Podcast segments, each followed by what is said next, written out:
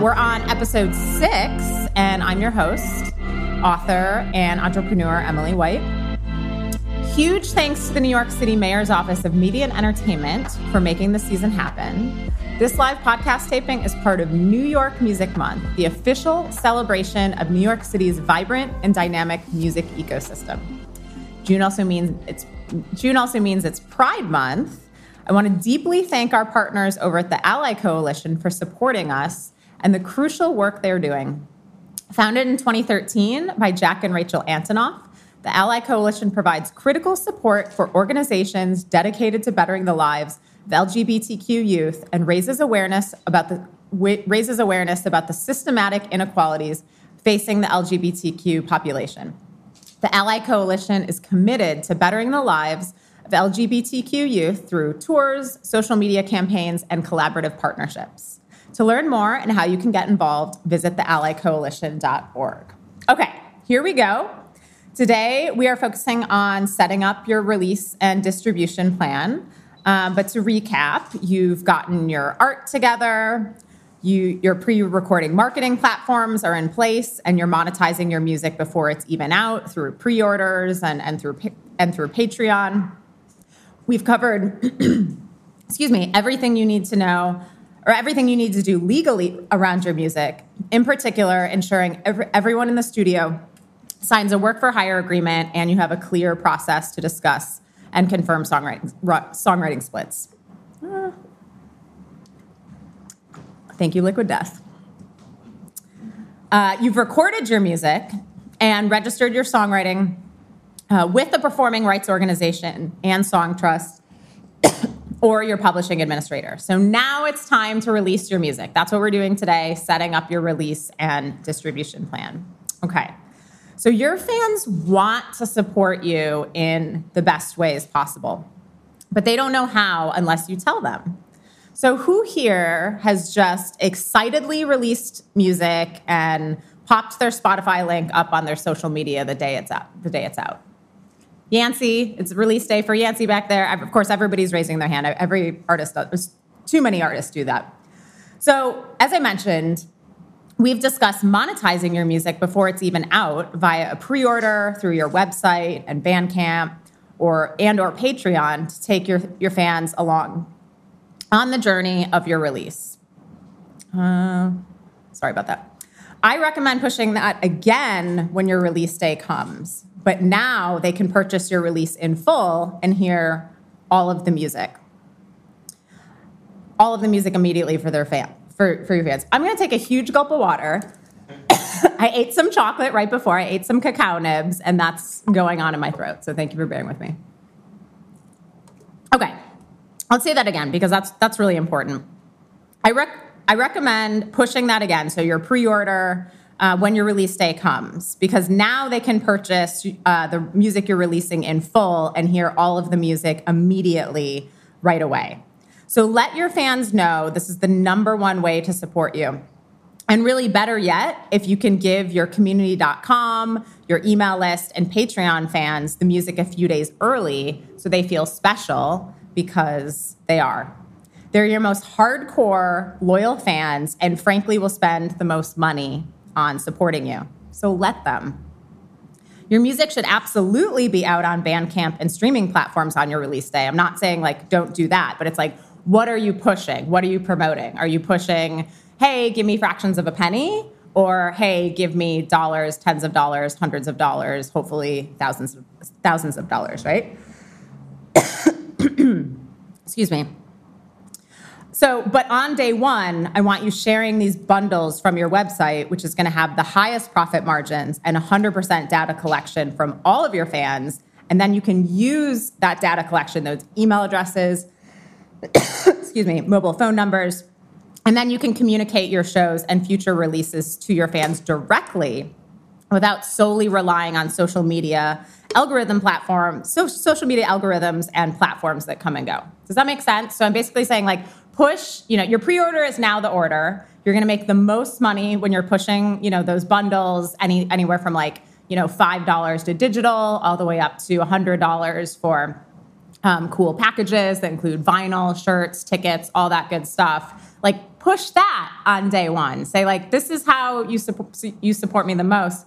As as we talked about in episode two, you can build a really enticing, you know, pre-order and campaign for your album. So it's like, you know, someone thinks, oh, I'm just going to spend five or ten dollars on the digital, and suddenly they're spending 10, 20, you know, fifty dollars um, uh, more. So again, let them and. Um, okay, so that's that's day one. And then on day two of your release, share on your social media and your text list that your music is out on Bandcamp. Again, it can be on Bandcamp, it can be on streaming in day one. It's just like, in what order are you sharing this information? So, Bandcamp is where you'll receive the second highest profit margins and second most amount of direct to fan contact info for future use. Uh, more often than not, you get email addresses from fans that purchase your music on Bandcamp. Um, some of them are going to opt out of that, but most of them um, opt in. Bandcamp will receive a 15% commission on any funds brought in here, which is pretty good because that's usually, like I said, dollars and not fractions of a cent. Your website is the best because you're only going to pay like a PayPal or a credit card fee. That's going to be like 2 3% or whatever. So then on day three, share your social media and sh- share on your social media and to your text list that your music is available on, on streaming platforms as if you as i mentioned as if you let your fans know that on day one you're just encouraging them to pay fractions of a penny instead of like i said dollars tens of dollars hopefully hundreds of dollars thousands of dollars. So they can't give you that money if there's no way to do that. Does that all make sense? I'm not saying don't be on streaming but it's just like in what order are you communicating this? And it's I'm talking over like 72 hours, you know, so it's not that much time. I know you're excited to get that Spotify link out there, but, um, you know, I, I mentioned that on a different podcast I host, the I Voted podcast, I had the privilege of interviewing uh, Seth Godin, who really invented permission marketing, which is what we're talking about. Your fans have given you uh, their permission to have their mobile phone number and their email address. That's why they are um, the hardcore super fans who are willing to give you money as well. And Seth, you know, obviously summed it up better than I did. He was like, on Spotify, on social media platforms, you are the product, right? And, you know, we don't have to go through all this again, but um, they have all your fan data. They're never going to give you your fans' email addresses. They're never going to give you their mobile phone numbers. So that's why collecting that data is so important. And those are your most valued fans because they've given you that data. They're going to give you money. There's nothing wrong with the more casual fans that are checking you out on on streaming. You know, find you on a playlist. That's all great too. Um, but really doing right by those hardcore fans, like I said, making sure they get the the release a few days early, um, creating really memorable experiences for them, you know, hanging out at the merch table, like signing, saying hi. We'll talk more about that in the live and, and merch episodes. Um, but all, all of those experiences last a lifetime and, and think about how you feel and or felt you know maybe when you were younger in those situations as well so that's like the that's the a plus version that's the direct to fan section the, the direct to consumer section um, does that make sense okay great um, but obviously, we want your music on on streaming. We want your music um, available all all over the world. Even though, of course, Bandcamp and your website is all over the world as well. So um, I'm going to go through a variety of distribution options um, for getting your music up on Spotify, Apple Music, Tidal, all that good stuff. Um, the shorthand for that is often DSPs. Um, so digital service provider, I believe. Happy Friday. Yeah. Yeah, okay. Th- thank you. Appreciate that. Okay, so I've done the math on this, and if you are making less than a few hundred dollars a year on streaming per release, or you're a new artist and this is your first release, go with CD Baby. Um, they're going to take a percentage, um, but uh, like I said, I've done the math. So if you're making more than a few hundred US dollars a year on streaming per release, uh, you're going to want to go with TuneCore or DistroKid. That's going to be better for you financially. But if it's less than a few hundred dollars per release, which is a lot of people on streaming, CD Baby is going to be your friend. I do really like um, CD Baby. Um, has a lot of great services as well. I like TuneCore too. But just from a hard math standpoint, if you're making, um, you know, a few hundred dollars, less than a few hundred dollars per release per year, go with CD Baby. If you're making more than that, check out TuneCore probably TuneCore over over DistroKid. Their their prices are very similar, and I know TuneCore's adding um, you know, some more features. If you are an electronic artist, you know, an EDM, a dance artist, you're going to want to go with Label Engine because that's really going to prioritize getting your music um, onto Beatport. You guys know there are these are all called these are all called aggregators. Maybe you don't know that, but you guys know there are plenty more aggregator options to get your music out on streaming worldwide. But I wanted to review the pricing structures or the you know which ones you should go with um, based on where you're at. Um, out of the most common aggregators. And most of you know this, but you own your recording rights when you distribute through an aggregator. They're not taking any ownership. At least the at least the ones I mentioned. I've never heard of an aggregator, um, you know, owning rights. So, uh, are we clear on aggregators? Okay, great. Hey, it's Kaley Cuoco for Priceline. Ready to go to your happy place for a happy price? Well, why didn't you say so? Just download the Priceline app right now and save up to 60% on hotels. So, whether it's Cousin Kevin's Kazoo concert in Kansas City, go Kevin, or Becky's Bachelorette Bash in Bermuda, you never have to miss a trip ever again. So, download the Priceline app today. Your savings are waiting. Go to your happy place for a happy price. Go to your happy price, Priceline. At Evernorth Health Services, we believe costs shouldn't get in the way of life changing care, and we're doing everything in our power to make it possible. Behavioral health solutions that also keep your projections at their best? It's possible. Pharmacy benefits that benefit your bottom line? It's possible. Complex specialty care that cares about your ROI? It's possible. Because we're already doing it. All while saving businesses billions. That's Wonder made possible. Learn more at evernorth.com/wonder.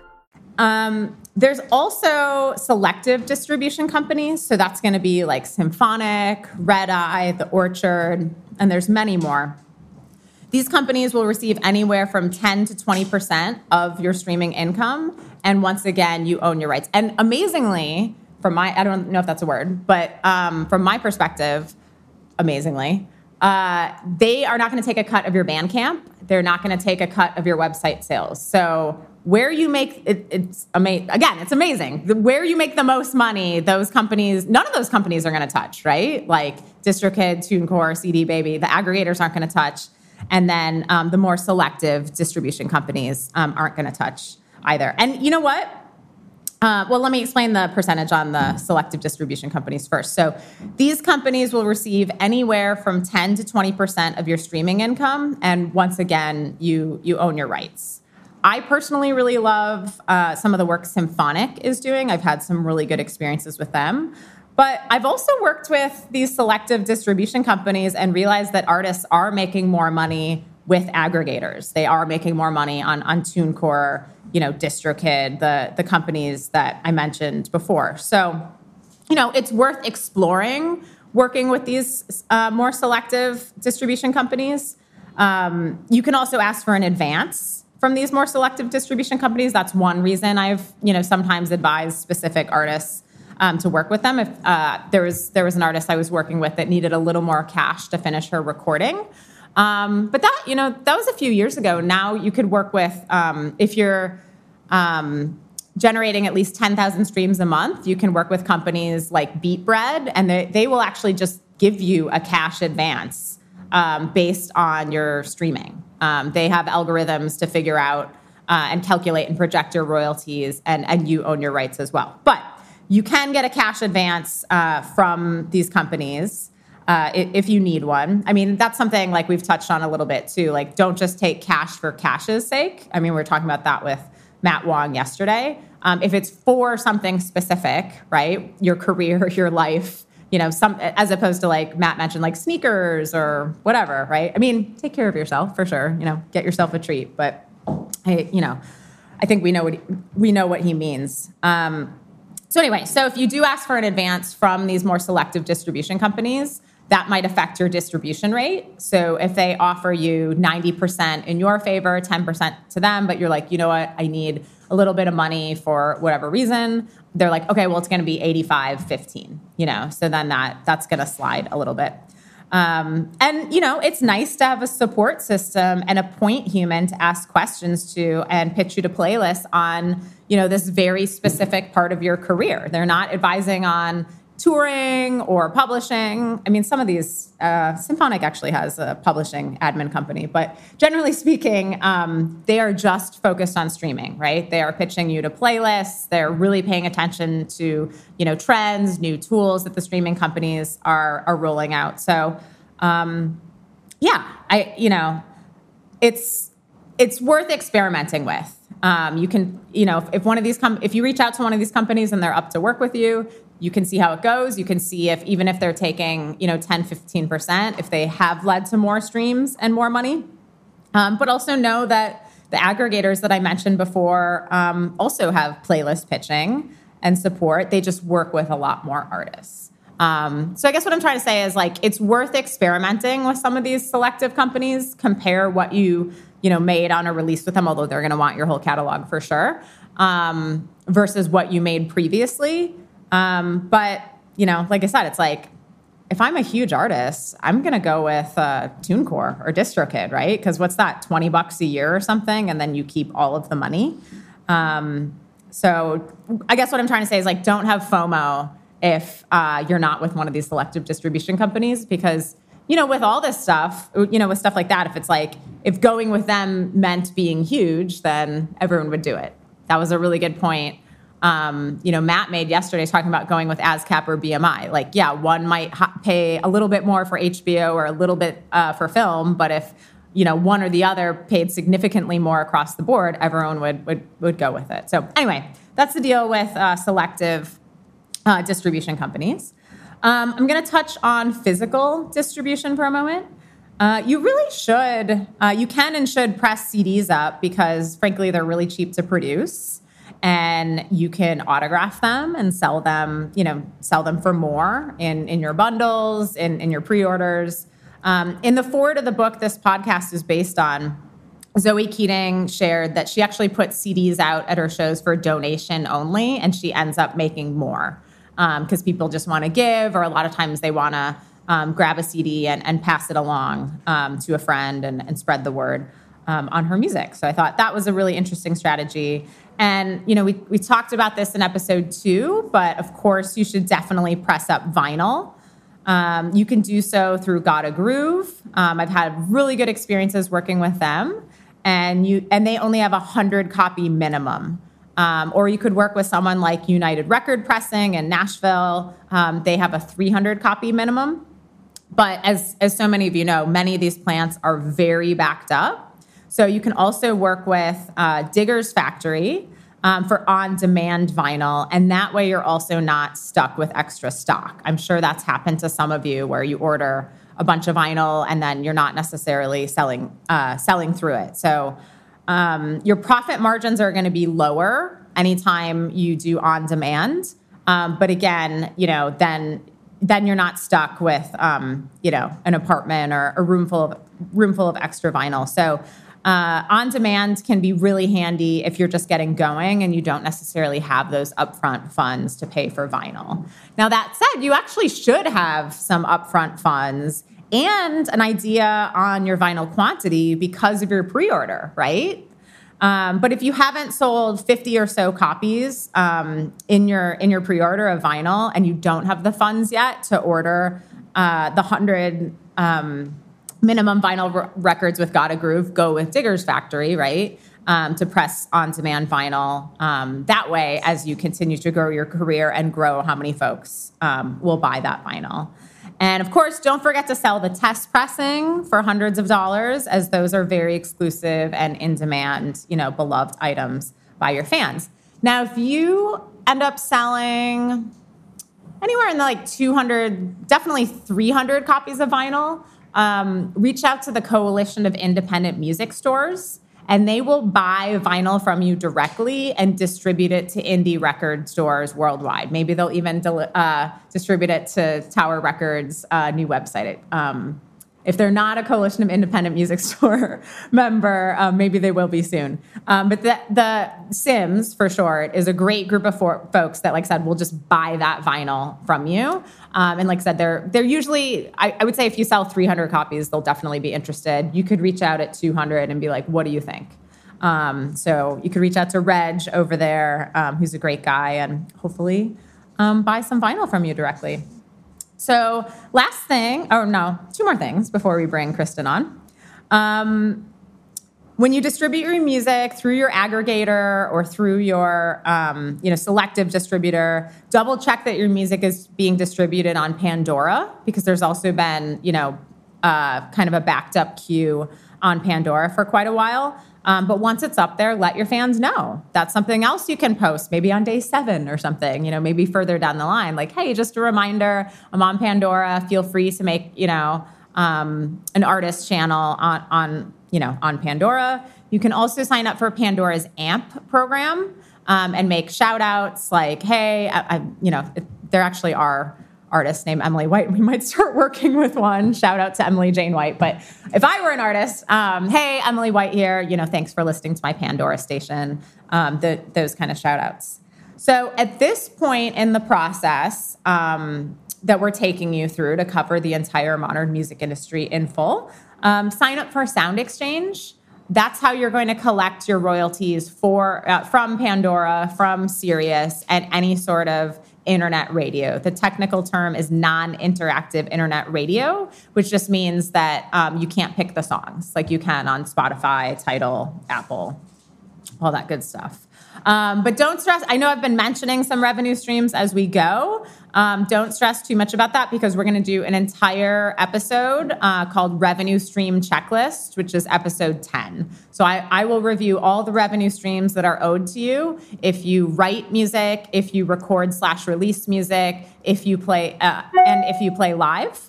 Um, and then I'll also share bonus revenue streams where you kind of have to go do something as opposed to your PRO or your publishing that's just owed to you, you know, once you register your music and sign up. Okay, so one last thing, um, I touched on this uh, in the legal episode, I believe, as well. But of course, you can also sign with a label. Um, you know, if, if there's labels interested, and they will distribute your music as well.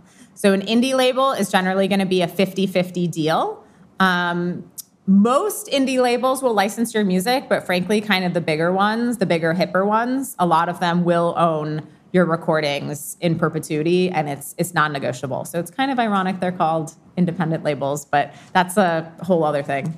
Um, and then a major label is going to be like 90 10 with the 90 in their favor. That's all negotiable. Um, it could be 85 in their favor, uh, it could be 91 in their favor. And more often than not, they are going to require um, signing your publishing rights, your touring rights, your merch rights, your branding rights. But if you frankly follow the steps in this podcast and in this book and build yourself up as much as possible, you're going to be in the best possible position, um, you know, to maybe even license your music to a major label or get a better distribution rate with someone like Symphonic, right? Um, I interviewed Freddie Gibbs' manager Lambo, and they built his career career up over a decade, and now license his releases to major labels, which is an amazing you know position to be in. So Freddie owns those recordings, which is pretty incredible.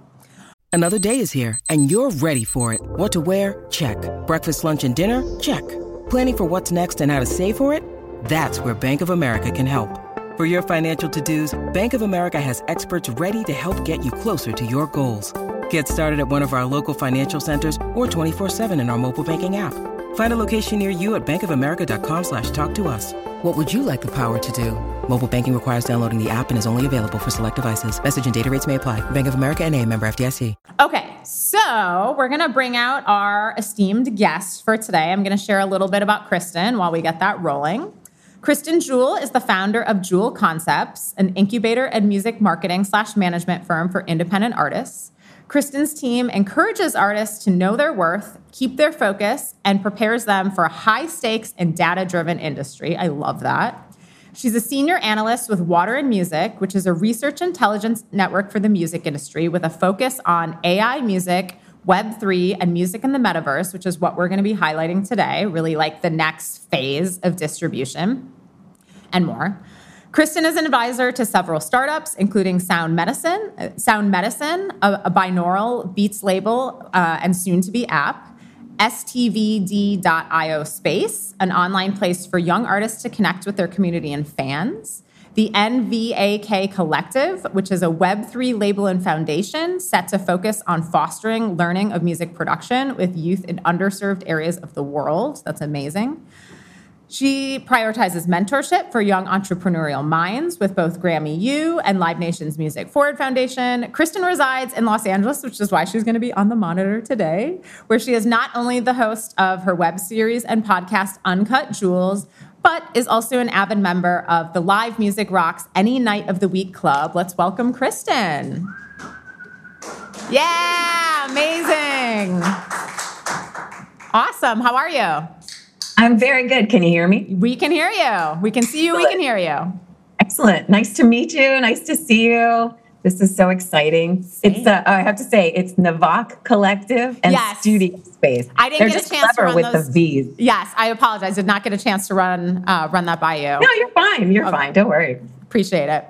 Yeah. Okay. And and we didn't even get a chance to review a lot of this before. So anything I'm wrong on, just keep just Don't keep worry. correcting. Okay. I will. I'll totally let you know. Yeah. It's so great. I wish I could be there in person. I am so FOMO right now. Like you have no idea. Although I am I hope everybody's safe with the uh the fire, the the um The air the quality. clouds coming Yeah. from Canada. Thank you. I was gonna say it's like you you haven't really missed too much this week, but we our lungs are feeling better today, right? Like we can all Good. breathe a little bit better. So that's nice. Good. We've been dealing with this for like 10 years out here with these fires. So I don't, I totally know what you're going through. Yeah. yeah. I've seen a lot of good West Coast advice actually that like your lungs are better after a few days and you got to wash mm-hmm. all your clothes and all that stuff. Yeah. So, Yeah. But I definitely, I miss New York. I can't wait to get back soon.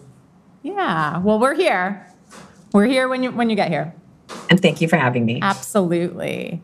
So, from my perspective, it, it looks like you didn't start your career in music. Is that correct? No, actually, I, um, I, I mean, I played French horn and I, I DJ. Those are my turntables there. Um, and I've played guitar since I was four. So like, I've always had some aspect with music in my life, but, um, you know, I was a writer, and so that was the biggest focus when I went to NYU was for writing and broadcast journalism. And um, during that time, I sort of realized, like, you know, when you do all those internships and you get a chance to see all the different types of work. As much as I love music, I loved advertising, Yeah. and I.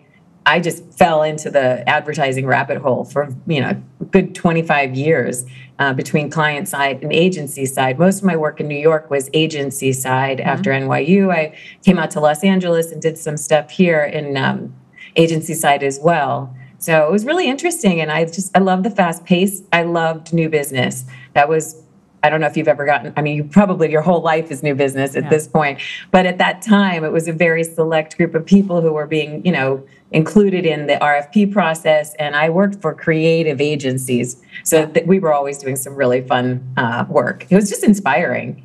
And then Yeah. I'd say Well, just probably. sorry, sorry to interrupt. What's an RFP for those that don't know? Oh, sorry, request for proposal Mm-hmm. and then, you know, information. So basically how you would handle their ad business, like they've got X amount of millions of dollars to spend, you have to figure out what you want to do with them. So I've always done plan like, you know, there's a media plan, there's a creative plan, there's a strategy that goes into designing all of that. So I would sit, you know, as a group on top of those things just to connect the dots so that by the time it goes to the client, it's cohesive and everyone knows what the value is of the agency that, you know, we were. So if you work for a couple different agencies, you get to see how, you know, I like to call it like retrofitting a strategy mm-hmm. oftentimes because you know the end goal is this and then you know you have these things to work with so you got to figure out how to like make it really fit and be strategic so i've i've been a strategic planner of some form in my life my whole adult career since i was probably 18 it's crazy Yeah, absolutely.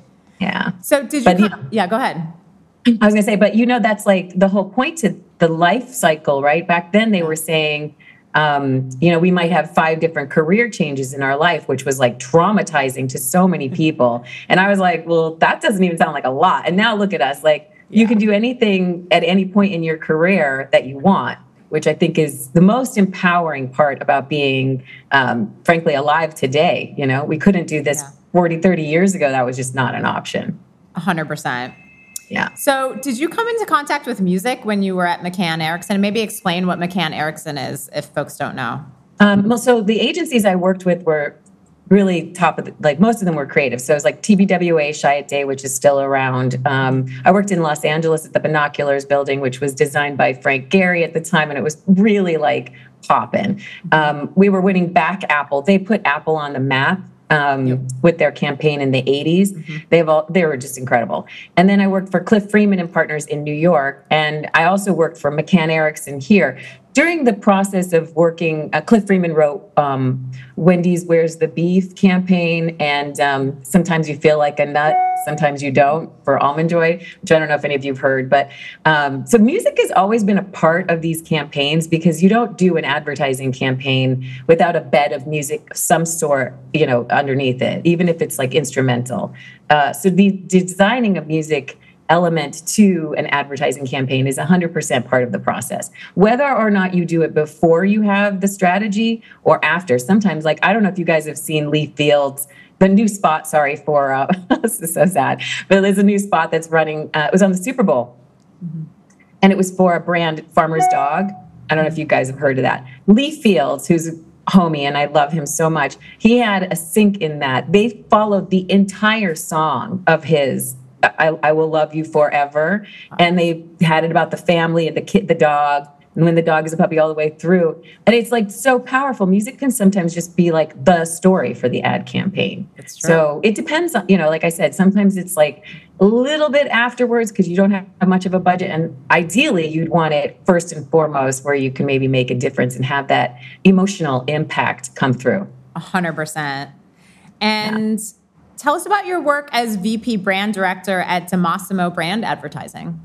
So after I left Cliff Freeman, I wanted, this is so honest and truthful, I'm just going to share. I really, really wanted more, um, how do I say this night? I wanted more autonomy. Yeah. And when you're working with Cliff Freeman and you're doing the creative and it's new business, it sort of like passes through you and then you get to work on a business. But I wanted to like be, you know, a part of a company, like actually be responsible for the fiduciary, you know, be fiscally responsible. So uh, I took this job at DiMassimo and it was wonderful. I got to like meet some incredible people. I worked with Hotwire. We did all of these amazing campaigns and it was a lot more responsible advertising wise. So when you think about building an ad campaign, you know, there's the media budget, which you usually have to have if you're doing television back then or even today, you have to have more resources to do that. You need a campaign that's worthwhile watching and you need to buy the media dollars. Yeah. When you're working at a company like DiMassimo, we focused on things that were more brand direct, if you will. So they took the level of like my experience had been all branding. Mm-hmm. Now we got to match that with direct, which was kind of the turning point with what we're seeing today this yeah. idea of responsible branding. Mm-hmm. So you take the asset and you make it have legs in other areas. So you get to know your consumer, right? The KYC. So that was a really interesting time. Um, it was kind of pretty new at the time. I mean, I've always heard of direct marketing, but I had never actually gotten the chance to do that at radio, at TV. So our clients were, you know, like I said, Hotwire. And it was interesting. We had many other ones, but Hotwire at that time, I was living in New York, obviously, DiMassimo's in New York. And we had 9 11.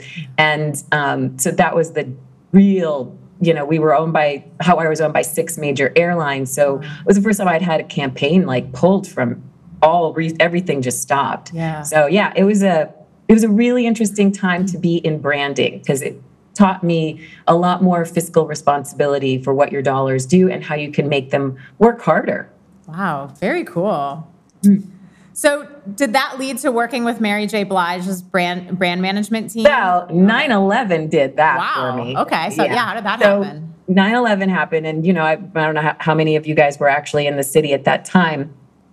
Uh, everybody or born. Like, Sorry about a serious yeah, topic. But. Yeah, yeah, I'm definitely a little older. Um, we had a um, a moratorium on advertising. I mean, every, nobody was traveling, nobody was doing anything. So I lost my job at DiMassimo. Thank you, 9/11. Mm-hmm. And um, we, we, I went into like, what do I want to do?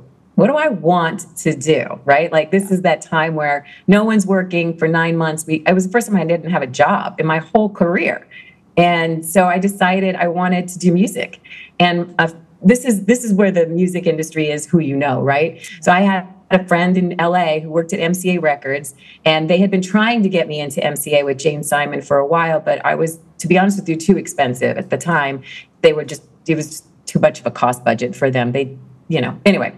So now I had this chance to do some freelance work and I met with a woman through that same friend at, at in New York at Interscope. I just loved it. And she brought me in to help her with things and we got to work on Bubba Sparxxx campaign, Timbaland's campaign, Mary J. Blige campaign. Got to do all sorts of stuff. And then from there, they were it was I was still again too senior for an actual role at that time. So I moved out to Los Angeles and started working with Facet Creative, which was that gentleman's company who helped me meet all these people. So he was like, "Well, come out to LA and we'll just disrupt from here. Yeah. So that's what I did after 9 11. I moved back to LA mm-hmm. and because uh, I had been here before in the 90s and I came back in the 2000s. And uh, yeah, we just completely worked with even more married camp. I mean, we worked on so many things. I think we did Eve, the Ruff Ryders, worked on all these different campaigns. So he was a packaging guy and I got to help you know, Enrique Iglesias worked key sauce with the branding. So he would come over and we would just go through images. Lionel Richie would go through images to figure out what the brand would look like in his packaging. We did a tour diary with Enrique Iglesias. So, I mean, he has, you know, Staples Center, huge, you know, arenas. So everybody just wanted like something. And at the time it was like CDs or vinyl or t shirts. And then we just did like a tour journal too. So it was really a fun experience. And that taught me a lot about the creative process mm-hmm. in music and frankly, how uh, it doesn't have a lot of money either. You know, there's just like, I went from doing millions of dollar campaigns where we had at least a million dollars per commercial to create to having like, you know, a couple thousand on something. So it was very illuminating. Yeah, I bet. And just to be clear, I was around in 2001. It's just some of our audience are like 20. So totally. Yeah, no worries. it's fine. Yeah. History repeats itself if we're not careful, right? 100%. we're here to remind. Yes.